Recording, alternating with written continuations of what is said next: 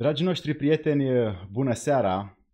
Suntem uh, aici cu Laslo, cu Laslo Pacșo, care și-a oferit ultimii săi 15 uh, ani din viață ca să dezvolte un mediu antreprenorial în România, care a ajuns la cifre impresionante pentru că datorită acestui uh, eveniment care îl face destul de des, cam 75 de evenimente până acum Business Days au luat amploare în România și și-a dat foarte mult interesul să adune oameni care pot să se integreze, să se conecteze și să își dezvolte aptitudini, idei și creația de partea lor împreună.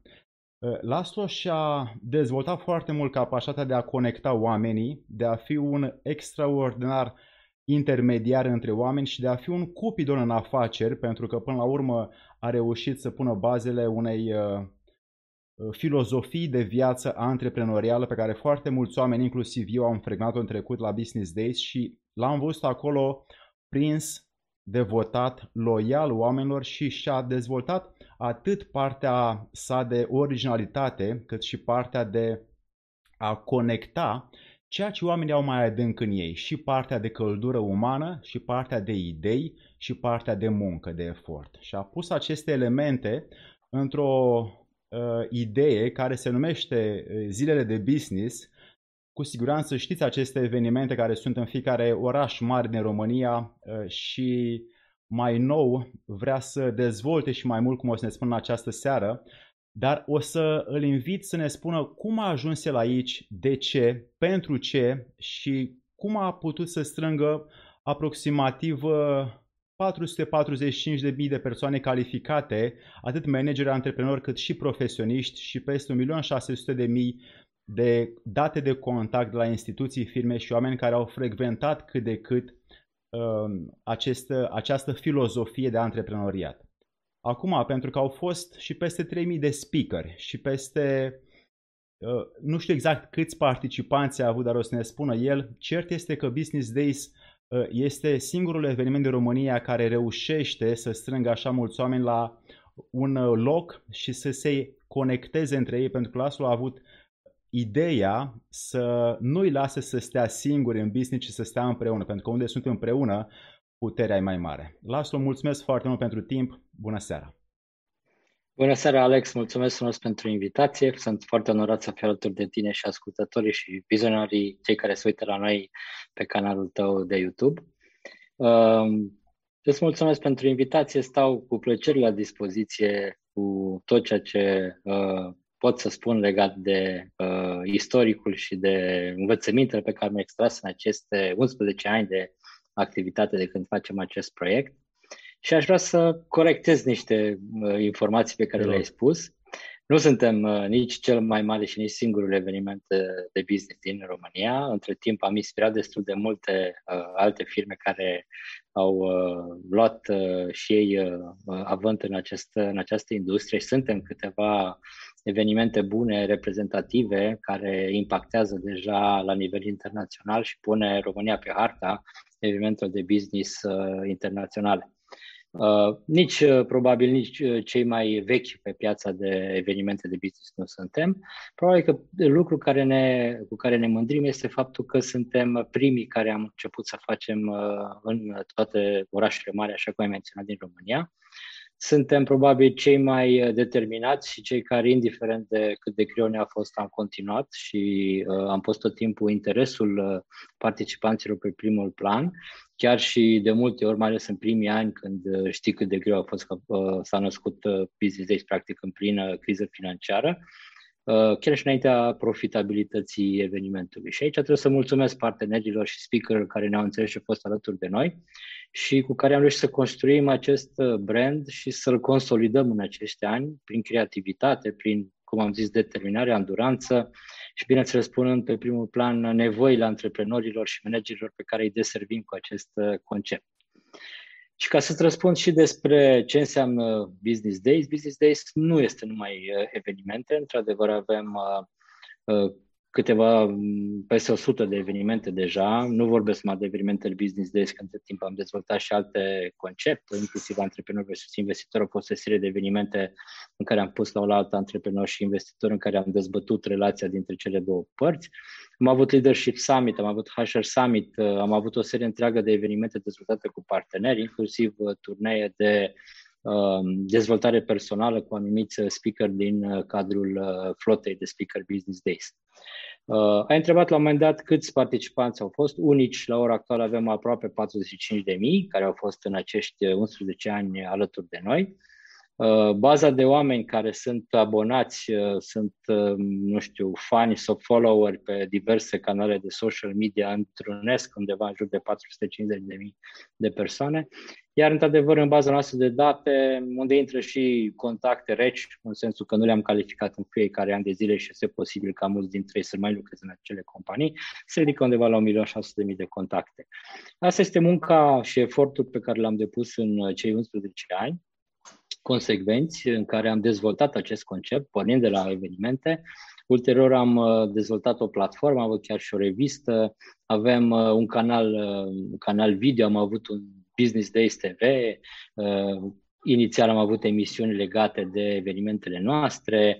Uh, acum este un canal uh, direct online. Suntem prezenți pe foarte multe canale de social media um, și avem în gând să dezvoltăm o serie întreagă de proiecte prin care practic să oferim un, un concept 360 de grade prin care să ajutăm antreprenorii atât la nivel educațional, informațional, conectându-i cu um, practic tendințele și trendurile, oportunitățile viitorului în prezentul uh, de astăzi. În același timp oferim diverse programe de uh, dezvoltare și educație, traininguri, atât in-house cât și cursuri open, avem o serie întreagă de bootcamp-uri dedicate pe cele 8 mari categorii de topicuri pe care se focusează această platformă. Și nu în uh, ultimul rând uh, avem și programe de consultanță sau servicii prin care ajutăm antreprenori, în special pe partea asta de marketing, uh, sales și relații cu clienții, optimizându-le practic procesele, introducând automatizări, digitalizare în aceste procese și nu în ultimul rând ajutându-i să devină mai eficienți, măsurând anumiți indicatori și optimizând din mers eficiența canalelor pe care le folosesc în atragerea clienților și în dezvoltarea relațiilor cu ei. Deci este un, un concept în care am lucrat și am investit permanent, inclusiv în plină pandemie, de echipa noastră a făcut undeva în jur de 70 de cursuri și de certificări. Am învățat foarte mult despre inteligența artificială, cum putem să le integrăm în programele noastre. Am învățat foarte mult despre digitalizare. Ne-am certificat în uh, marketing lead generation, uh, în digital marketing. Uh, avem diverse proiecte care, la care lucrăm. Din păcate, echipa noastră nu este una foarte mare, deci nici nu facem promovare, că nici nu facem față la clienții existenți pe care avem. Dar uh, vrem să dezvoltăm, să scalăm. Am început din 2019, deci de la finalul 2019, să construim o echipă de uh, colaboratori cu care să putem să scalăm uh, în momentul în care decidem că este momentul să trecem la uh, un alt nivel de, de servire a clienților. Bineînțeles, sunt foarte multe lucruri noi, foarte multe lucruri care se schimbă, ne adaptăm uh, și atunci, practic, uh, și ritmul în care aceste proiecte sunt uh, aruncate pe piață este un pic mai, uh, mai lent. Pentru că sunt proiecte complexe, necesită foarte multă atenție și acum, de exemplu, suntem într-un pas de lansare a, a unor platforme de membership în care o să oferim, o să oferim acces uh, Uh, celor din uh, platforma Business Days la o serie întreagă de resurse de training, cursuri, uh, certificări, resurse valoroase. Am făcut pentru ei o selecție dintre foarte multe site-uri de informații prin care practic să poți să învețe. Deci doar la un click distanță noi practic le oferim o rută de învățare cât mai rapidă la informații de calitate actuale și bineînțeles la resurse utile. Deci foarte pe scurt, cam asta este Business Days și pe scurt ți-am zis câteva despre planurile noastre de viitor. Vrem să oferim o platformă în care antreprenorii și managerii din companii, fie că vorbim de antreprenori care au un singur angajat pe ei, soloprenori sau antreprenori care sunt la început și au nevoie să uh, își atragă talente sau investitori sau parteneri în business, fie vorbim de antreprenori care deja sunt într-o fază de scalare a businessului și caută noi oportunități, noi piețe, fie că vorbim de business-uri mature care vor să găsească noi nișe sau vor să stabilizeze, să securizeze profitabilitatea businessului pe, pe termen lung, sau poate chiar să dea șacheta la noua generație de antreprenori. Pentru că în România uh, businessul de familie este foarte, foarte prezent în uh, mediul de antreprenori, uh, de antreprenori din România și nu prea există um, foarte multe surse de informare, de învățare în această, în această direcție. Ce mi-a plăcut mie foarte mult la, la conceptul vostru este că cumva ați strâns ideile unor oameni și le-ați pus cap la cap, conectându-i, încât să genereze la un eveniment, după cum se afirmă pe site-ul vostru, aproximativ 25 de milioane de euro uh, impact în economie. Acum, uh, cum ați putut să măsurați uh, scalat aceste rezultate? E simplu, uh, avem chestionare de feedback și sunăm foarte mulți parteneri, avem o rată de răspuns de aproximativ 40%. Bineînțeles, aceste cifre sunt extrapolate din acele răspunsuri. Acum, dacă toți ceilalți 60% n-a generat nimeni business, atunci, adevăr, cifrele sunt un pic mai mici, dar este o marjă statistică normală în care ne încadrăm și de aici generăm aceste lucruri. Fiecare se încadrează într-o anumite limite, avem mai multe praguri în care setează fiecare cam cât estimează că va uh, genera business din conexiunile, din contactele, discuțiile pe care le-a făcut. Ulterior, cu o parte dintre ei, cu care sunt în general cam 15-20% dintre ei sunt clienți fideli și vin frecvent la noi, cu, cu noi la evenimente, unii chiar de 3-4 ori pe an la evenimentele Business Days, alții măcar o dată pe an cu aceștia care sunt mai, mai fideli și fac parte din clubul participanților Loyal Business Days, să avem discuții mai frecvente și intrăm mai profund în, în discuție și putem să și vedem din acele previziuni cât la, cât la sută se și realizează. Și de multe ori, de foarte multe ori, previziunile sunt um, realizate peste estimări. Deci um, asta este mecanismul prin care îl măsurăm, nu există altceva, deci nu completează fel și fel de balanțe, bilanțuri sau rapoarte de așa, nici n-ar fi de acord să ne le dea.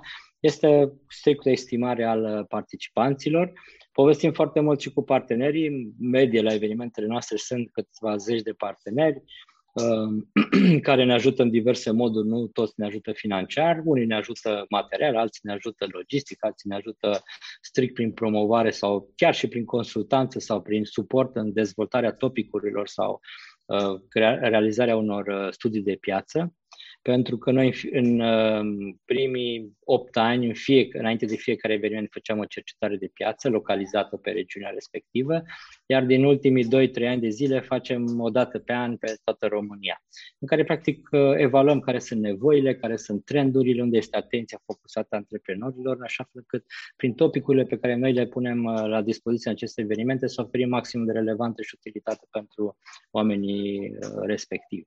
Deci facem o cercetare atât înainte de eveniment, cât și după eveniment. Permanent colaborăm aceste lucruri, avem parteneri cu care lucrăm atât pe partea de realizare chestionare și derulare acestor chestionare pe baza noastră de date, cât și cei care ne ajută în interpretare în așa fel încât să, să avem o, o marjă de orare cât mai mică și să fie cât mai relevante acele informații. Mai ales că este și responsabilitatea noastră față de, și ne-am asumat acest lucru în filozofia noastră de a uh, oferi maximum de relevanță și utilitate participanților. Extraordinar. Um, am observat uh, motivația mea de a te invita la, la acești uh, oameni care ne inspiră din România a fost în deschiderea ta de a primi și de a oferi feedback. Un lucru care este rar la antreprenorii din România și am văzut că tu ești foarte receptiv și în același timp foarte liniștit în privința acestor lucruri pentru că poți să raportezi ideea ta cu cine o construiești și de ce, prin feedback. Iar uh, din ce am văzut această bănuiesc că este uh, un comportament care ți l-ai însușit de-a lungul anilor, să trăiești uh, și să-ți uh, manifesti intențiile de evoluție prin cum văd alții, cum te văd alții și cum pot percepe businessul alții. Și prin aceste lucruri bănuiesc că ai, ai ajuns la aceste rezultate foarte mari. De ce în businessul actual românesc feedback-ul este cumva uneori, din ce observă, înlăturat sau nepus în practică? Păi ai zis-o foarte bine într-una din uh, emisiunile tale, este că la noi problema este legată de modul în care ne raportăm unii la ceilalți. Nu putem să avem uh, undeva un echilibru. Ba suntem sus, ba suntem jos, ba suntem prea optimiști, ba suntem prea orgolioși. Uh, și atunci noi nu putem să avem undeva ca populație, ca oameni, un echilibru în care să privim acest lucru în mod neutru. Pentru că atunci când primești în general un feedback, prima ta uh, impresie, mai ales de chestiuni negative, este să ți se activează orgoliul și ego-ul și practic te orbește și te surzește. Uh, nu zic că noi tot timpul am fost așa și, și la mine, și mai ales că sunt și într-o zodie, sunt și o personalitate destul de uh, energică și atunci luam personal aceste lucruri. Dar istoria te învață și când lucrezi cu oameni pentru oameni, n-ai cum, și mai ales dacă ești la mijloc, n-ai cum să, nu, să, nu, să nu-ți dezvolți o abilitate de a fi neutru, inclusiv atunci când privești propriul tău business. Iar mai mult de atât, noi în ultimii ani, iar nu, nu de la început, și noi am făcut foarte multe greșeli, facem în continuare foarte multe greșeli, uh, Partea bună este că am, am ajuns să le observăm, să le conștientizăm și să încercăm să le corectăm. Nu toate ne iasă, încă sunt anumite aspecte la care uh, nu excelăm în continuare și știm care sunt limitările noastre și nevoie de timp de fiecare are propriul său ritm de a se dezvolta și de a se, de a se schimba. Deci e o chestiune pe care am dezvoltat-o în timp, atât eu cât și echipa mea și ne-am propus ca și filozofie ca de fiecare dată noi să ne raportăm la performanța noastră anterioară și să încercăm să facem un eveniment care să fie măcar cu 1% mai bun decât era cel anterior. Pe anumite lucruri care necesită și sunt importante pentru participanți și pentru toți cei care sunt stakeholderii noștri, pentru că nu putem să, să ținem cont doar de părerea participanților, sunt importante și părerea speakerilor, sunt importante importantă și părerea moderatorilor, este importantă și părerea partenerilor, indiferent de ce categorie sunt ei. Și atunci toate aceste feedback-uri strânse totdeauna, deci nu există nici eveniment, nici petrecere la care toată lumea să fie mulțumită. Și atunci am învățat să apreciem acele feedback-uri pe care le primim, chiar dacă sunt nesolicitate, pentru că asta înseamnă că acelui om îi place, îi place sau îi pasă de noi. Pentru că dacă nu i-ar păsa, și-ar întoarce spatele și ar vedea de drum și nu ne mai băga în seamă. Atunci noi primim asta cu o recunoștință, ne încărcăm cu aceste informații, o privim strict neutru, o filtrăm, o analizăm, o punem în perspectiva celorlalte feedback-uri pe care le-am primit, din perspectiva experienței noastre organizatori de evenimente sau dezvoltatori de programe sau indiferent ce, în ce facem, că peste tot avem aceeași filozofie și încercăm să găsim un plan de îmbunătățire.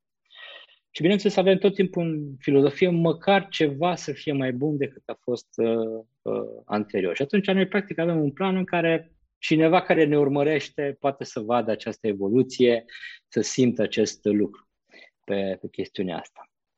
Cum ți-ai uh, pregătit uh, colaboratorii și speakerii și trainerii să evolueze prin feedback? Pentru că e destul de usturător uneori să primești, cum ai spus tu, și să noi personal. Cum i-ai învățat, cum i-ai ajutat să nu mai ia personal?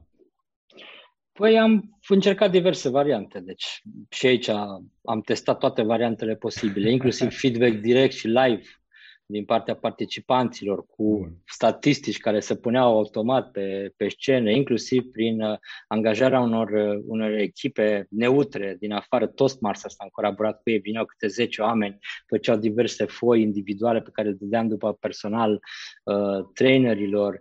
Discuții personale cu cei care erau mai apropiați, în care le spuneam încercam să le arăt, uite, ce puteai să faci mai bine și argumentam de ce și cum, dar din perspectiva de a-i face lui un bine. Niciodată nu mă gândeam când dau un feedback că e pentru mine un bine și el trebuie să se schimbe ca să fie mie bine acest lucru. Și puneam permanent pe prim plan nevoia lui. Adică prin faptul că îi dau acel feedback, el o să aibă o prezență mai bună pe scenă, va putea să transmită mai bine ideile, vor prinde mai bine rădăcini în mintea oamenilor care ne urmăresc, va fi mai apreciat, va putea genera mai mult business și așa mai departe. Și implicit, bineînțeles, este și pentru mine mai bine pentru că crește nivelul și calitatea evenimentului. Uh, ce să spun că n-am găsit încă o soluție miraculoasă. Sunt nu e rețetă, nu une... o rețetă. Da, sunt unele lucruri care funcționează bine la unii, alte lucruri care funcționează bine la alții. Sunt lucruri care uh, uh, n-au prins nici la unii, nici la alții. N-am găsit încă una care să fie universal valabilă și la care tot să reacționeze foarte bine. Deci este, cum să zic, foarte important este să ai mentalitatea deschisă, să ai empatie, să te pui în pielea fiecăruia dintre cei cu care interacționează acel speaker sau acel organizator sau acel participant. Să încerci să creezi o experiență din ce în ce mai bună și mai plăcută. Perfectă nu va fi niciodată. Și întotdeauna avem lucruri uh, care ne șochează sau ne surprind că, uite, nu ne-am gândit că ăsta ar putea să fie un feedback negativ sau, uite, asta, asta putea să deranjeze pe omul respectiv, de genul că n-au fost suficiente uh, pahare și că a stat uh, nu știu câte minute până a venit uh, doamna de la... Da, e un lucru la care nu l-am luat în calcul, dar uite, acum a primit un feedback, a deranjat pe un om, putem să avem permanent, să cerem mai multe pahare, în așa fel încât, da, dacă cineva bea de trei ori din trei pahare, să avem siguranța că vor fi suficiente. Deci, pentru că, na, ți-e sete, ți-e gura uscată, vrei să faci cinci lucruri în același timp și na, nu poți să faci pentru că stai după pahare. Deci, iară, ne punem empatic în uh, pielea acelui om și încercăm să găsim uh, soluții pe, pentru zona asta. Sunt foarte multe lucruri și, din păcate, lucrăm într-o industrie imperfectă, în care nu există o școală, nu există niște standarde, nu există niște, hai să spunem, sunt, sunt undeva maxim 20 de ani de evenimente ca lumea, în care să spunem că în, ai, ai, încep să, să prindă niște rădăcini. ca și cum cineva iasă din liceu și începe să meargă la facultate. Cam la nivelul ăsta există în industria de evenimente standardul de acum. Am mai evoluat mult în ultimii ani, că s-a crescut competiția, învățăm unii de la alții, avem acum și un grup de uh, organizatori de evenimente care am făcut lobby și la guvern ca să fim și ne luați în seamă împreună cu Horeca ca industria, uh, ca industria afectată. Uh, deci se fac, se fac progrese, dar încă sunt multe lucruri pe care te surprind, adică e inerent. Și să trăim într-o lume cu tehnologie, într-o permanentă schimbare, apar fel și fel de noi modalități prin care poți să livrezi anumite mesaje sau să creezi experiențe și atunci e greu să ții pasul cu toate aceste lucruri și să faci o implementare de la eveniment la eveniment. Și de multe ori e nevoie de mai mult timp ca să poți să deprinzi o astfel de tehnologie sau să-ți permiți să implementezi o astfel de tehnologie. Deci foarte pe scurt, cam asta e filozofia din spate, adică nu există o rețetă a succesului, ci permanent trebuie să fii preocupat uh, să îmbunătățești uh, situația actuală și să fii empatic cu toți cei care sunt în jurul tău. Într-adevăr, și prin feedback accelerezi productivitatea atât interioară cât și exterioară a business-ului. Așa este. Uh, deci noi suntem pro-feedback. Bun. Ne întreabă pe YouTube Alin, ce îți dă ție energie și ce ai putea să oferi ca sfat unui om care vrea să-și însufle energie? Păi aici ai foarte multe de, de spus. Uh, mie îmi dă foarte multă energie familia și timpul petrecut de calitate împreună cu familia. Dacă suntem noi, cei trei, cei mai strânși din, din familie, nu vorbesc de familie extinsă, ne întotdeauna ne simțim foarte bine și ne completăm excepțional de bine. Asta este primul lucru care îți dă o energie și acele îmbrățișări, acele mici uh, bucurii pe care ne le facem zi de zi, sunt niște lucruri care îți dau un boost de energie foarte puternic. Sunt mare iubitor al muntelui, al naturii, deci orice plimbare la munte, în aer liber, în natură, mă încarcă infinit de mult. Și sunt astfel de uh, momente în care nu te gândești la altceva, trăiești în prezent, te deconectezi de tot ce e business, de, e stres, pentru că e, e o industrie extrem de stresantă. La noi incertitudinea este prieten, stă la noi la, la masă. Adică nici nu ne putem imagina acest, acest business fără incertitudine și fără fel și fel de roller coaster, deși inclusiv această pandemie, deci pe noi ne-a lovit în plin, adică la Horeca au mai fost din astea mici lansări la noi, încă aproape total uh, blocate lucrurile, pentru că știi cum e, acum chiar dacă s-a mai dat drumul, dar încă lumea nu, nu e curajoasă, nu vrea, să, nu vrea să vină, încă se sperie, ce faci? Faci discriminare, îi primești numai pe cei cu vaccin, dacă vrea să vină cineva fără vaccin, ce faci cu el? Și sunt multe probleme etice chiar la care stai și te gândești și încă, încă rumegăm să găsim uh, soluții potrivite. Deci astea sunt două aspecte care mie dau foarte multă energie. Uh, mișcarea, sportul, uh, meditația, chiar și să faci mici, mici activități în momente de, uh, de stres sau de obeseală maximă care îți plac, de genul, nu știu, să te uiți 5 minute pe un film care îți place sau să citești o carte sau să asculti muzică. De mine muzica este extrem de relaxantă și am pentru uh, fiecare, uh, hai să spunem, uh, uh, mood de al meu anumite genuri de muzică pe care le pun ca și mă, ajut, mă ajută să ajung în homeostază și practic să pot să continui uh, munca. Și cel mai important lucru pentru mine este uh, să iubești ceea ce faci. Și nu zic să-ți placă neapărat, ci să înțelegi că faci acea muncă care și dacă nu-ți place, pentru un rezultat sau pentru oameni uh, care îți place, că vrei acel lucru, că vrei să schimbi ceva, că vrei să oferi ceva, vrei să-i ajuți pe acei oameni. Și să te gândești permanent la rezultatul pe care îl dorești să-l obții de la acei oameni, acele zâmbete, acele aplauze la eveniment, acea nu știu, te bat pe umăr sau îți mulțumesc sau te strâng în brațe, vai ce, ce fain a fost și uite ce mișto a fost uh, și ce multe am învățat de la, de la chestia asta. Deci nu știu dacă am răspuns cum o și-a dorit Alin, dar pe mine astea sunt lucrurile care mă energizează. Aș putea să dau o listă lungă, dar ai zis să mă încadrez în două, trei minute.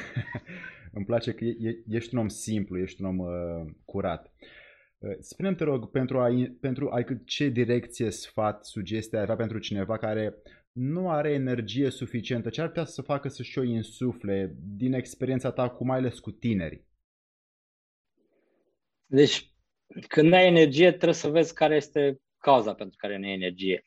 E o cauză fizică, e o cauză mentală, e o cauză indusă de context, adică sunt foarte multe lucruri care contribuie la treaba asta trebuie să o stopezi sau trebuie să găsești un mecanism în care să, să elimini efectul negativ asupra ta. Adică degeaba bagi energie dacă tu permanent energia scurge din tine.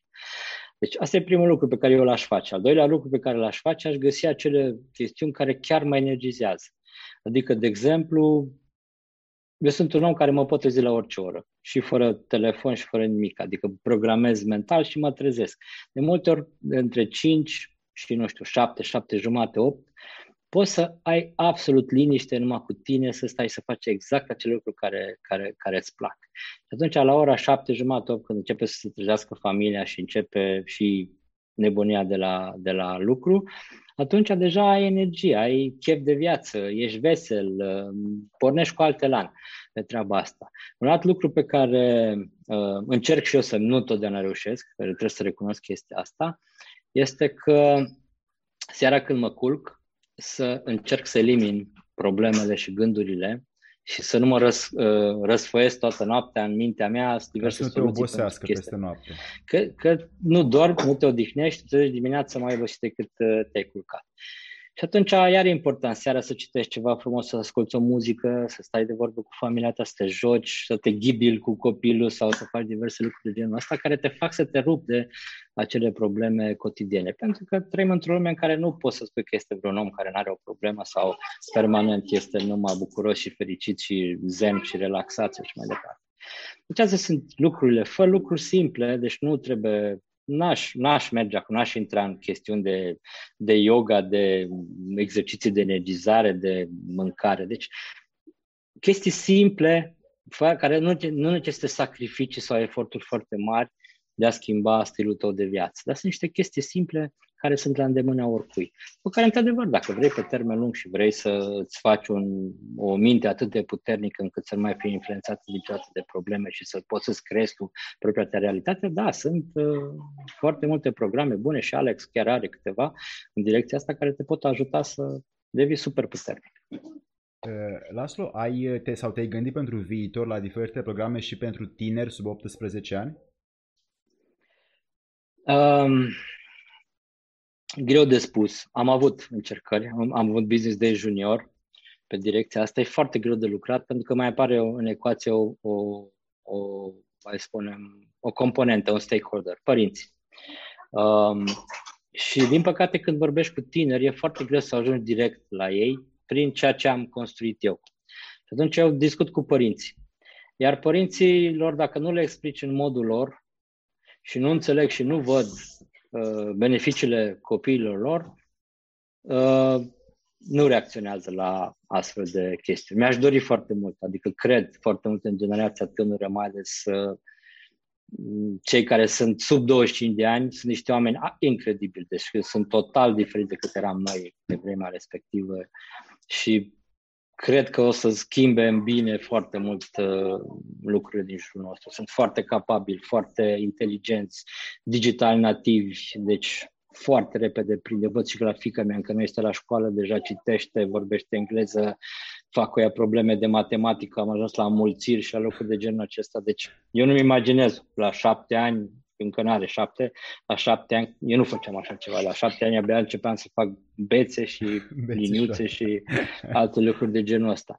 Ea la trei săptămâni, patru săptămâni, când a prins telefonul mai că s-a știa deja să dea așa. Nu i-a arătat nimeni pe telefon chestia respectivă. Adică se nasc cu aceste lucruri, deci învață mult mai repede, asimilează, știu să filtreze. Degeaba să spun că sunt foarte multe lucruri. Nu e adevărat, adică depinde de context și cine îl influențează pe copil. Dar dacă îi dai niște idei, idei și direcții ce să facă, unde să facă și unde să se documenteze, știe, să uite, de exemplu, am luat pastratul cu plastelina, astăzi s-a documentat pe YouTube cum să facă diverse lucruri. Nimeni nu i-a zis, nimeni nu i-a arătat chestia asta. Deci are deja aceste lucruri uh, Deci native. ai lăsat în ea disponibilitatea să aleagă. Da, asta e. Aici, cum zic, la noi, uh, rolul nostru cu generația asta tânără este mai mult de coach decât de trainer sau de mentor. În primul și în primul rând, pentru că nu mai avem abilitățile ca să-i trăim și mentorim și trebuie să ne învățăm noi ca să putem să facem treaba asta. Și atunci mai degrabă îi ghidez prin coaching, prin întrebări, provocându-i, făcându-o să fie interesat de acele lucruri și, bineînțeles, dă-le, dă-le instrumentele și resursele să se descurce singură pe, sau singur pe, pe direcțiile care le interesează. Și aici am un prieten pe care îl admir foarte mult și care a făcut uh, chestia asta cu fică sa de ceva vreme, în care n-a, nu s-a impus ca trainer, ca, nu știu, ca părinte, ca învățător copilului, ci a fost un coach, un prieten. E vorba de Dan Berinde, pentru cine îl cunoaște, este, îl admir nespus pentru ce are și să facă cu fică sa. Fică sa la vârsta sa extrem de independentă, este președinta Asociațiilor Studenților din Amsterdam, uh, umblă peste tot, merge la debate, uh, stă la masă cu fel și fel de președinți de mari companii și dez, dezbat idei și lucruri de genul ăsta. Dar fost sticker și la noile evenimente. Este incredibil ce putere poate să aibă acea, acea, acea fată e faptul că ai lăsat-o să meargă pe propriul ei uh, drum. Și cel mai important lucru și la care noi n-am învățat lecția asta, nici, nici părinții, nici noi și nici învățătorii și nici sistemul educațional, este că copilul trebuie să dai libertate în primul rând. Să lasă să facă ceea ce îi place, să iubească chestiile respective, să nu impui anumite lucruri de care nu are nevoie în cariera pe care și-o alege sau pe care vrea să meargă. Și doi, ceea ce nu se învață la noi la școală, este spiritul de echipă. Deci noi învățăm pe oameni să fie individuali, să fie egoiști, să dea unul la cotaie la celuilalt. Concurența, exact. Adică tineretul de la 25 de ani deja să au chestia asta de spirit de echipă. Văd la fică mea sa, și a fost, a fost la mare copii pe care nici nu știau aceeași limbă, dar s-au jucat. Au găsit model să comunice n-a stat nicio secundă. S-a jucat și cu băieți și cu fete, n-avea treabă cu chestia asta. Eu mergeam când eram de vârsta ei, păi nu știam cum să stau mai departe sau mai aproape de mama și de tata, să nu cumva să mă Deranjez, răpească da. sau să mă fure cineva sau lucruri de genul ăsta. Alte mentalitate, alte, alte principii, alte filozofie de viață, alte valori pe care judecă lucrurile din ziua noastră. Da. Și uh, Spune-mi, te rog, uh, cum, cum vezi tu să se dezvolte liberul arbitru în tineri? Pentru că ai spus de, de acest coaching, de a dezgropa din copil ceea ce lui îi place sau are interes pentru. Și din ceea ce observ în uh, partea uh, de familie, este tot timpul această directivitate sau invazivitate din partea părinților către copii ca să le spună că așa e mai bine, că așa trebuie făcut, că așa trebuie urmat. Cum, cum vezi tu? Care e viziunea ta? Păi mă, în primul rând, liberul arbitru există în noi, adică nu avem ce să facem, pentru că așa am fost creați. Important este că acest liber arbitru este îngrădit de către context, de către cei din jurul nostru și acum mai zici și tu de părinți în general. Păi încerc să echilibrez, pentru că la noi este cineva care e responsabil de educația copilului și care are această chestiune, vrea, nu vrea, pentru că na, trebuie să faci niște lucruri, că na, așa e sistemul educațional. Și este celălalt care trebuie să încurajeze copilul să experimenteze, să încerce, chiar dacă se julește, chiar dacă se murdărește, chiar dacă după iau pe cucașă și tata și cu copilul de la, de la mama, dar uh, trebuie să echilibrăm lucrurile respective uh, pe, pe zona asta. N-ai cum să faci n-ai cum să-i dai 100% liber arbitru, pentru că nu s-a lovit de anumite lucruri nu vede, nu vede potențiale pericole în, în, în anumite situații care sunt reale, adică degeaba încercăm să ne, ascund, să ne ascundem după deget că trăim într-o lume ideală, nu este așa. Sunt încă foarte mulți derbedei și oameni care numai la prostii se gândesc și e suficient să fie neatent sau să se uite la, la telefon, trebuie să zici copilului, băi, nu-i voie să treci strada fără să te uiți. Nu? Păi, liber arbitru atunci să spune, ai posibilitatea să trec strada fără să mă uit sau ascult de tati și de mami care mi-a spus că n-am voie. Atunci când trec strada, mă uit în stânga, mă uit în dreapta, dacă văd chiar și cu o mașină care vine cu viteză și omul ăla nu e atent pentru că văd chestia respectivă, prefer să las să treacă și trec după aia pe treaba asta. Astea sunt niște lucruri pe care le învățăm. Aici nu poți să-i dai asta liber arbitru la, la copil. Adică sunt situații în care, da, încurajăm să experimenteze, să testeze, să vadă că, uite, nu interzicem să punem mâna pe cuțit, îi spunem este o unealtă, nu este o jucărie, uite, te poți tăia, arătăm un deget mic ce se întâmplă, ce să, cât de tăies este chestia respectivă. La fel, trebuie să înțeleagă anumite lucruri. Așa e. Laslo, care e visul tău cel mai de preț, cel mai mare? E greu de răspuns la întrebarea asta. Acum, dacă ar fi să fie unul, mă, care ar fi?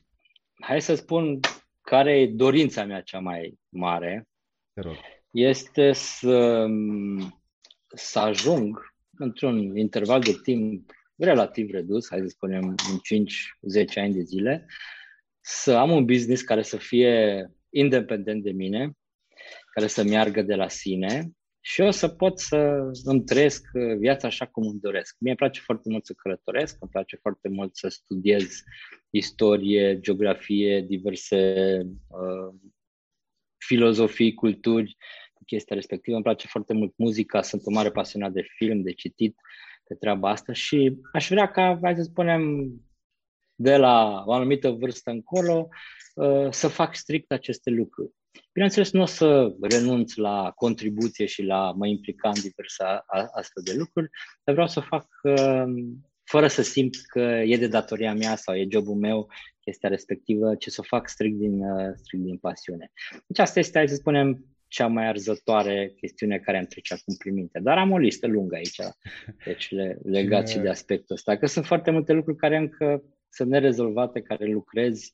Unele le, le tot recidivez, adică nu reușesc să trec când am învățat încă lecția cum, cum trebuie pe anumite aspecte, dar sunt un elev silitor și de mic mi-a plăcut să învăț, niciodată nu m-am uh, furișat de acest lucru. În fiecare zi dedic câteva uh, zeci de minute, chiar ore pentru învățare, educare.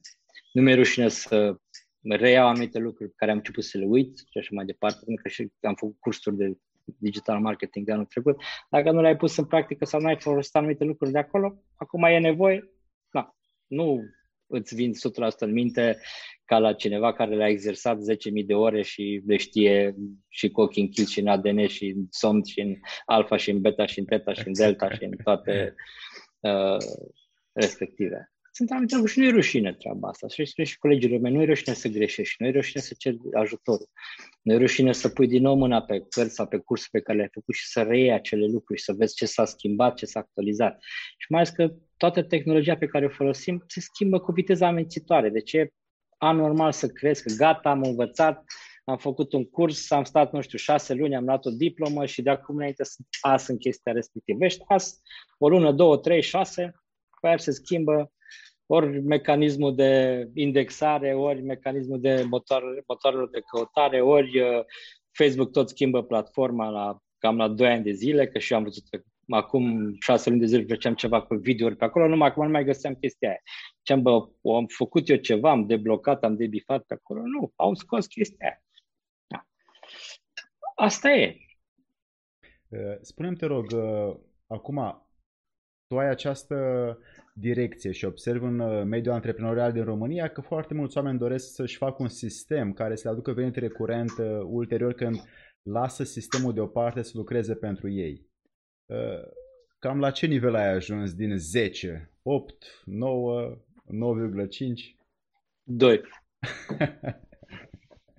mai e mult, mai e mult. Din păcate mai sunt un element cheie în businessul respectiv și aș fi uh, incorrect să, să supună o altă notă. Deci aș fi pus o notă 4 în clipa în care aș fi avut încă un om care, Doamne ferește, acum îmbolnăvesc sau se nevoie să stau undeva, ar putea să ducă mai departe. Din păcate nu există.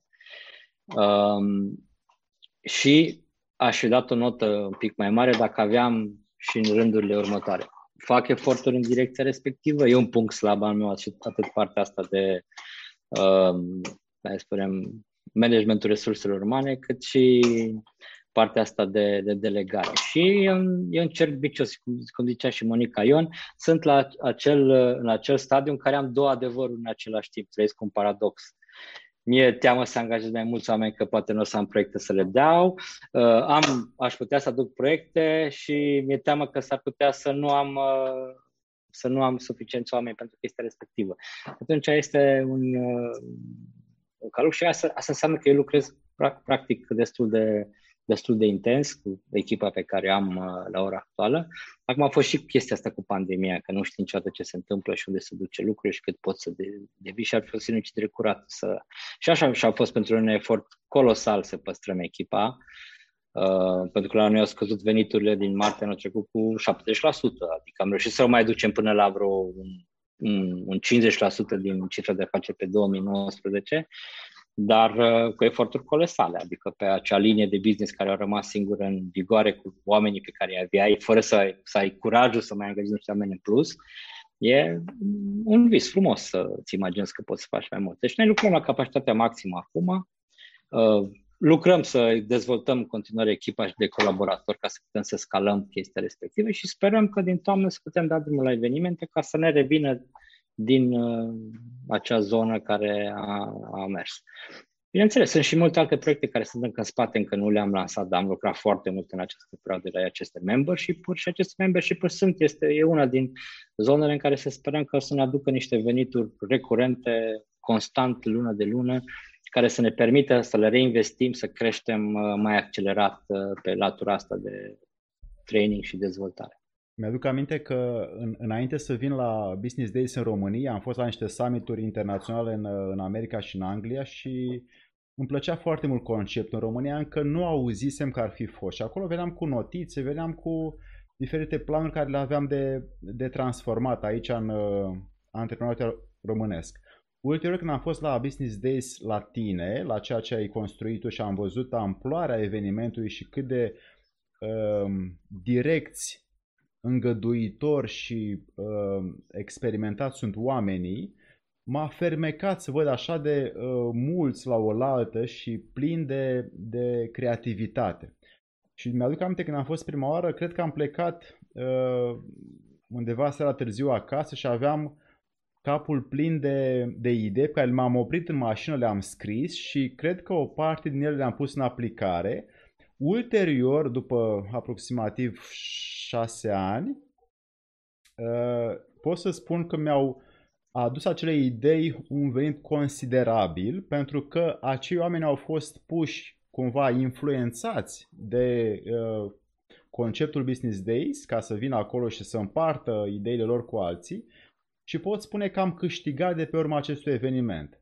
Acum, nu, nu spun ca să nici ca să te felicit, nici ca să îți dau așa o uh, aripi, Îți spun pentru că asta e realitatea, astea sunt faptele și uh, vreau să-ți mulțumesc pentru gândirea ta pe care o ai față de mediul antreprenorial și să știi că ceea ce faci tu așa un cupidon în afaceri funcționează. Mulțumesc frumos, de asta și facem. Adică astfel de feedback-uri, chiar dacă spui că nu de asta ai făcut o casă de aripi, îmi dau aripi. Adică mă energizează și mă încarcă și îmi dau, uh, uh, cum să zic, uh, acel impuls că ceea ce facem este cu rost. Avem, și cât uh, timp, te rog. cât timp faci ceea ce este cu rost, vine și energia și cheful și vitalitatea și creativitatea ca să continui. Avem o, o fată, Maria, are 12 ani, ne întreabă de ce oamenii își fac rău, Laslo. Și apoi tot ei se învinovățesc pentru ce li s-a întâmplat. Păi acum depinde, intrăm în filozofia lui Joe Dispenza și explicăm că de fapt noi ne facem acele experiențe și mintea noastră ne proiectează acea realitate și de fapt acele experiențe trebuie să trăim ca să învățăm ceva din ele. sau mergem pe filozofia că noi românii suntem, hai să spunem, dezechilibrați din punct de vedere mental și suntem ba sus, ba jos cu psihicul și că suntem jos cu psihicul, atunci ce facem? Ni se uh, activează mândria, orgoliul, ego-ul și avem acele atitudini de hate, avem acele atitudini de critică, avem acele atitudini de invidie.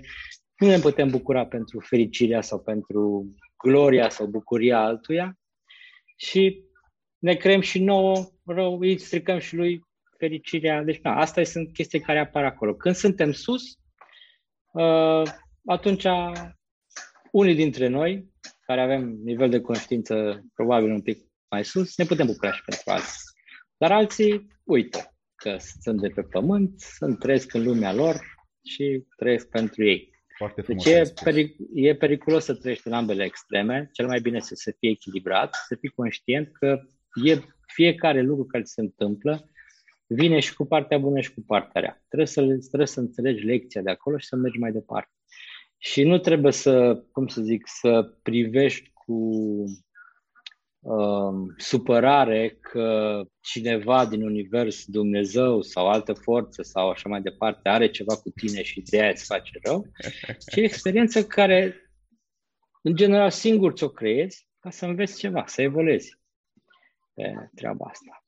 Uh, suntem întrebați prin ce exerciții ne putem spori creativitatea în domeniile, mai ales în planul financiar. Există ceva uh, discipline sau automotivație care tu le-ai, ți le-ai însușit din ceea ce ai observat la trainerii și speakerii pe care i-ai adus? De, trebuie să-ți placă să citești, trebuie să-ți placă să afli noutățile, trebuie să știi să discerci informații digeri uh, și trebuie să îți aloci zilnic minimum, nu știu, sfert de oră, 30 de minute, în care să fii la curent cu acele noutăți în care vrei să te dezvolți. Pentru că orice expert pe care îl întrebi spune că sunt două lucruri care te fac să înveți bine anumite lucruri. Unu, să îi înveți pe alții acel lucru și atunci te obligă pe tine să înveți bine și ca să poți să transmiți credibil acele informații și doi, practica și exercițiile care orice expert spune că sunt nevoie de 10.000 de ore să faci ceva ca să devii expert și să poți să zici că mă, sunt bun pe chestia respectivă și poți să învăț pe alții să facă și ei și să evite acele greșeli. Asta este, din punctul meu de vedere, singura modalitate prin care poți să-ți crezi creativitate. Orice altceva poate să funcționeze, poate să nu funcționeze. Trebuie să-ți placă, trebuie să-ți dorești chestia asta, să-ți aloci timp, să exersezi și să ai răbdare.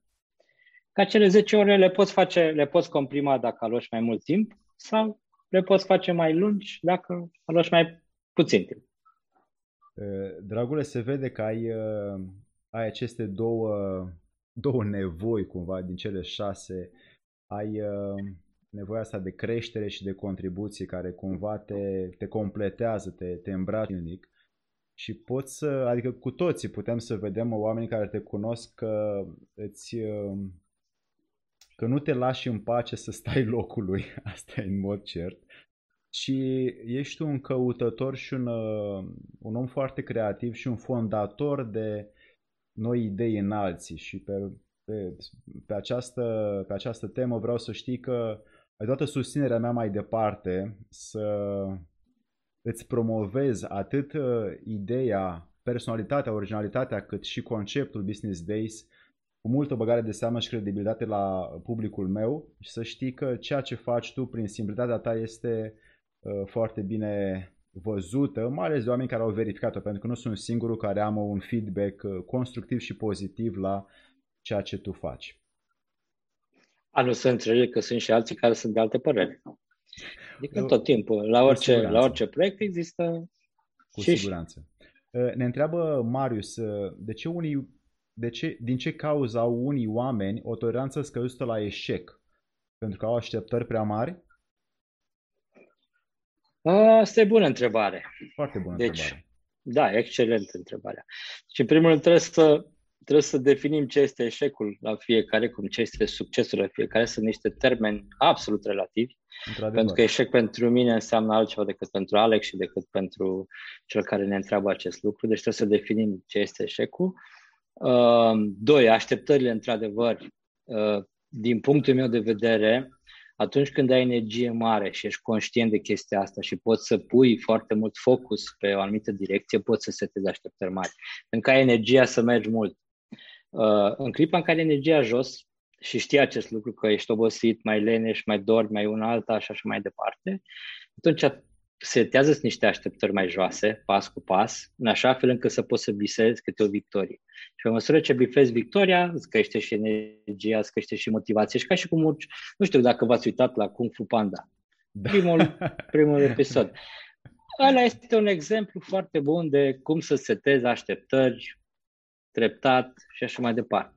Și cum să ai energie maximă ca să-ți vezi visul, să mergi sus la munte să vezi cum se alege războinicul dragon, să urci sus acolo nu știu câte mii de trepte, după aia să încerci diverse variante. Deci om avea energie.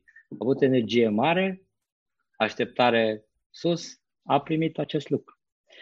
Deci, din punctul meu de vedere, frica de eșec vine atunci când n-ai energie, n-ai încredere în tine, uh, când îți setezi niște așteptări foarte mari și din, din start crezi că nu le poți atinge. Pentru că dacă setezi niște așteptări realiste, mai joase, o să ai mai multă încredere, încrederea îți dă energie, îți dă putere să continui să mergi mai departe și în clipa în care ai atins acel prag mai mic pe care l-ai setat, că nu trebuie să-l trâmbițezi în toată lumea, să, râ- să râde lumea, bă, uite și asta ce așteptare și-a setat. Poate să fie așteptare mâine dimineață să mă trezesc la ora 5 jumate. Nu? Peste o lună să mă trezesc la ora 5.25. Peste două luni la ora 5.20. Și ajunge așa într-un an de zile la ora 5. Și uite, nu ai setat din prima să, să te trezești la 5. E sigur, ai dormit cu 5, 5 minute mai puțin. La fel, poate să fie orice chestie la fel. La fel și la care merge la ultramaraton. Ăla nu setează așteptarea să câștige din prima oară când el merge acolo. El setează așteptarea să meargă, să alerge uh, astăzi 10 uh, km, peste o săptămână 12 km, peste o lună 20 de km și ajunge până la 40 de km. Și după aia își propune să termine ultramaratonul, nu-și setează să câștige prima oară. Poate a doua oară, a treia oară, când cunoaște terenul, cunoaște concurenții, vede lucrul respectiv, o să ajungă să seteze acest obiectiv. Și atunci nu are ce să fie frică de eșec. Pentru că este o chestie realizabilă. El a alergat deja 40 de kilometri, este antrenat, acolo va fi într alte condiții, într-adevăr.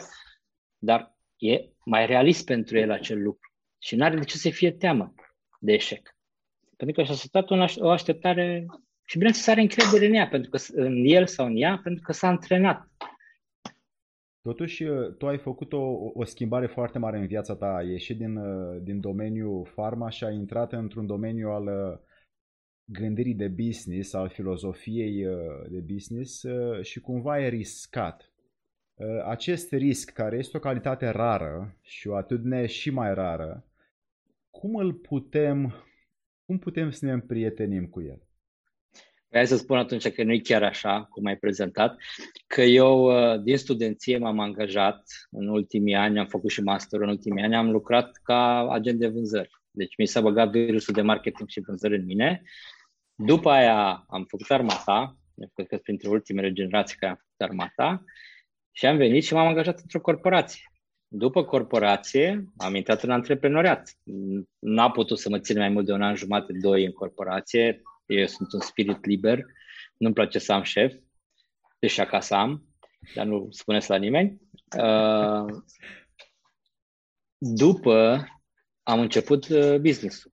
Uh, am făcut vreo 5 ani, 6 ani, da, am construit o rețea de, de, de magazine de telefonie mobile, le-am vândut. După care am intrat în farma, ce spui tu, unde am fost pe post de angajat în, primul, în primii doi ani. O firmă din Ungaria a cumpărat o firmă din România și am făcut integrarea în compania mamă. După care m-au recrutat cei de la uh, Sensi Blue Medi Plus și am fost un fel de antreprenor angajat, în sensul că am avut părți sociale și am lucrat cu fondul de investiții și a trebuit să fac același lucru ce am făcut pentru firma din Ungaria, într-un an de zile să construiesc o firmă de la zero, să integrez în Sensiblu în rețea de farmacii Și tot ce se găsesc acum dispozitive medicale și alte lucruri decât medicamente e munca noastră. După care am avut un an sabatic, că eram epuizat după ce ai făcut în acel an sabatic? M-am gândit, am umblat, uh, am făcut diverse chestiuni, am și avut, uh, ne-am mutat dintr-un oraș în altul, uh, am stat în București, m-am mutat la Bacău, din Bacău ne-am mutat la Târgu Mureș și acolo, în, după un an de zile, a luat naștere proiectul ăsta deci, Business Days. atunci a fost revelația în anul sabatic? N-aș spune că a fost revelație, că am identificat oportunitatea la Târgu Mureș că nu era evenimente de networking, am făcut diverse din astea, speed networking, uh, oamenii au fost încântați, au vrut să facă un eveniment mai mare, l-am gândit, l-am făcut, l-am retestat după șase luni de zile. Prima dată a fost un succes, a doar a fost un semi-eșec, dar am învățat din fiecare câte un pic. Și am ieșit la nivel național și na, de aici, în 2011, practic, a explodat uh, Business Days. Așa, acolo sunt câteva povești, câteva turnuri și inflexiuni și faze și învățări și chestii de stăpânire a orgoliului și mândriei și na. Că la început când te prinde cu săl cu 1000 și ceva, 1500, tot vrei mai mult, mai mult, mai mult. Și la un moment dat, na, te dai cu capul de tavan, că unde să crești atâta, că știi cum e, orice business este până la nivelul antreprenorului și dacă antreprenorul se dezvoltă, pe unde să mai crească business? Într-adevăr, într-adevăr. Și atunci conștientizezi că faci anumite lucruri greșit și începi să te concentrezi mai mult pe stabilitate, pe piloni, pe sustenabilitate. Da. Și acolo am avut, cred că de vreo trei ori am schimbat modelul de business în tot acești aceste lucruri. Dragule, mai avem 5 minute, mai avem niște întrebări care sunt uh, relevante Hai să întreb prima, uh, ai ceva activități în rutina ta zilnică care te țin acolo și nu te culci fără să fi făcut? Păi sunt multe, v-am zis, partea asta de educație pe care o fac, da, autoeducație pe care încerc să o fac uh, preponderent uh, dimineața, deci înainte de a începe activitatea și mai e activitatea de relaxare pe care încerc să o fac seara înainte de culcare. Că o facem cu familia, că facem activități în familie, că ne uităm la un film, că ascult muzică, că mă uit la ceva relaxant, mai râd la niște glume, la un alta, că avem un grup din ăsta de foști colegi care ne trimitem bancuri și alte lucruri pe acolo și câteodată îți prinde bine așa seara să te culci cu, cu zâmbetul pe astea. În plus, uh, rutine uh, ale familiei, uh, dimineața facem exerciții, respirăm, bem apă, uh, mâncăm sănătos și aici e meritul uh, soției mele, care este, hai să spunem, uh, antrenorul pe această direcție în casa noastră, na, pe, pe chestia asta. Plus plimbarea obișnuită în fiecare zi, cât mai mult posibil. Acum, când am fost în concediu, am făcut cam 12 km pe zi. Acum, când mai lucrez, n-ai cum să faci atâtea, că da, din păcate, businessul este destul de dependent și n-ai și de concedii, mai suplinești colegi care nu sunt sau sunt diverse proiecte pe care vrei să le lansezi acum, că ești mai lejer din perspectiva clienților și n-ai cum să faci mai multe lucruri. Deci n-aș, n-aș da mai multe lucruri decât asta. Deci cam astea sunt lucrurile esențiale. Bineînțeles, mâncatul la timp, mâncatul sănătos, consumul de apă, acel 3 litri, la mine acum vara să duc către 4 litri. Da. Bun. Ne întreabă tot Maria, 12 ani, care văd că are niște întrebări foarte bune în această seară pentru tine. De ce oamenii își aleg oameni cu aceleași calități lângă ei și nu mm, își aleg oameni mai înzestrați la care să aibă ce învăța? Păi uite, de exemplu, eu cu soția mea suntem opuși din punct de vedere al profilului de personalitate, deci ne completăm 100%. Uh, până n-am făcut uh, modelul DIS și n-am înțeles chestiile respective, aveam permanent diverse vini pe care mi le induceam, că nu înțelegem de ce nu avem aceleași puncte de vedere, de ce ne certăm pe anumite lucruri. Acum lucrurile sunt simple, clare de treaba asta. Uh, ca să răspund și din perspectiva business-ului, iar este mentalitatea noastră a, a românilor, cred că, că vrem să fim cei mai deștepți în compania noastră, cei mai buni, cei mai frumoși, toată lumea să vină la noi, e, e greșit. Și eu am trecut prin, prin chestia respectivă, caut Uh, dar fiind un om care învață foarte mult, e foarte greu să găsești mai, mai bun decât tine pe anumite lucruri pe care te-ai specializat pe treaba asta. Și dacă găsești pe ea foarte bun, s-ar putea să nu poți să-i, plă- să-i permiți să-i plătești în această fază. Și acum lucrăm inclusiv la modalități în care să găsim parteneri sau să, asoci, să ne asociem cu oameni din ăștia foarte buni, în așa fel încât să creștem puterea noastră ca și organizație. Până adevăr, simțim că am ajuns la nivel în care trebuie să facem lucrurile altfel decât până acum. Dar ca să răspund simplu la această întrebare, este din cauza mentalității noastre. Nu există școală de antreprenoriat. În România sunt puține uh, astfel de, de școli sau, hai să spunem, cursuri care învață uh, oamenii ce, cum să gândești ca un antreprenor. Una din demersurile noastre, tocmai asta a fost ca să le, să le dezvoltăm uh, gândirea și să înțeleagă că sunt mai multe faze prin care trece un antreprenor și mintea lui, mentalul lui, modul în care se comportă, trebuie să se schimbe de la etapa la alta. Și trebuie să fie conștient de chestia asta, trebuie să facă efort în acest sens. Că e una când începi ești singur, alta este când ești startup și ai lângă tine oameni mai slab decât tine, că nu put, nu, nu-ți permiți să angajezi oameni mai buni în acea fază, dar trebuie să-i crești, trebuie să-i investești în ei, trebuie să-i împingi să se dezvolte și trebuie să le dai Uh, libertate în acele direcții unde ei investesc și devin competenți, să încerce, să facă, să zboare, să facă mai bine decât tine. Pentru că la un, la un moment dat trebuie să ajungi să-i întrebi tu, nu să te întreabă ei pe tine, dar cum fac șeful asta. Și mai degrabă să întrebi tu, cum fac eu, Andreea, chestia respectivă, că tu te-ai specializat, tu ai fost la cursurile alea. Uite, m-am lovit de problema asta și nu știu, nu știu, nu știu să trec mai departe. Pe, aici trebuie să ajungi. Când ai, ai ajuns la mentalitatea asta, trebuie să la, la next level și îți angajezi manageri, mai competenți decât tine, tu rămâi ca antreprenor pe chestia respectivă și așa mai departe. Noi cam pe la nivelul ăsta suntem acum, dar și eu am trecut prin toate etapele astea. Sunt și eu român. Nu aveam cum să scap de virusul ăsta. Decât așa, prin exerciții și prin înțelegere, observare și schimbarea comportamentului. Dragule, ne-ai fost uh, foarte folositor și util uh, și îți mulțumim foarte mult pentru experiența ta pe care ne-ai uh, revelat-o. Uh, urmează să punem umărul mai departe și pentru tineri și pentru uh, cei adulți, încât uh, eu pe partea mea comportamentală, tu pe partea ta antreprenorială, să ducem mai departe ceea ce avem de făcut în patrie aici și să ne apucăm de treabă, că tinerii stau la rând, vor să aibă pe cineva competent cum ești tu și vor să aibă credibilitate că treaba o să se miște. Dacă urmează niște practici, niște exemple, niște oameni care sunt deja cu aceste abilități în, în jurul lor și mă bucur foarte mult că tu ai găsit șansa să-i aduci la un loc, să-i aduni și să le prezinți calitățile fiecăruia, iar asta ți aparține ție. Pentru această seară, timpul nostru s-a scurs din păcate, dar o să revenim aici în, poate în toamnă, când mai strângem uh, idei noi pentru dezvoltare și să știi că te apreciez foarte mult pentru ceea ce faci. Mulțumesc, Alex, a fost o reală plăcere, îți mulțumesc pentru gândurile frumoase, credem că și din partea mea este același respect și orice recunoștință în suflet, pentru că ne cunoaștem și putem să facem împreună lucruri frumoase.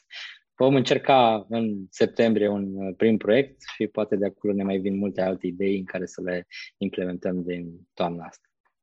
Eh, dragi prieteni de pe YouTube, mulțumim foarte mult pentru timpul vostru și întrebările voastre eh, foarte relevante și ne mai vedem cu Laslo în curând aici. La revedere! La revedere!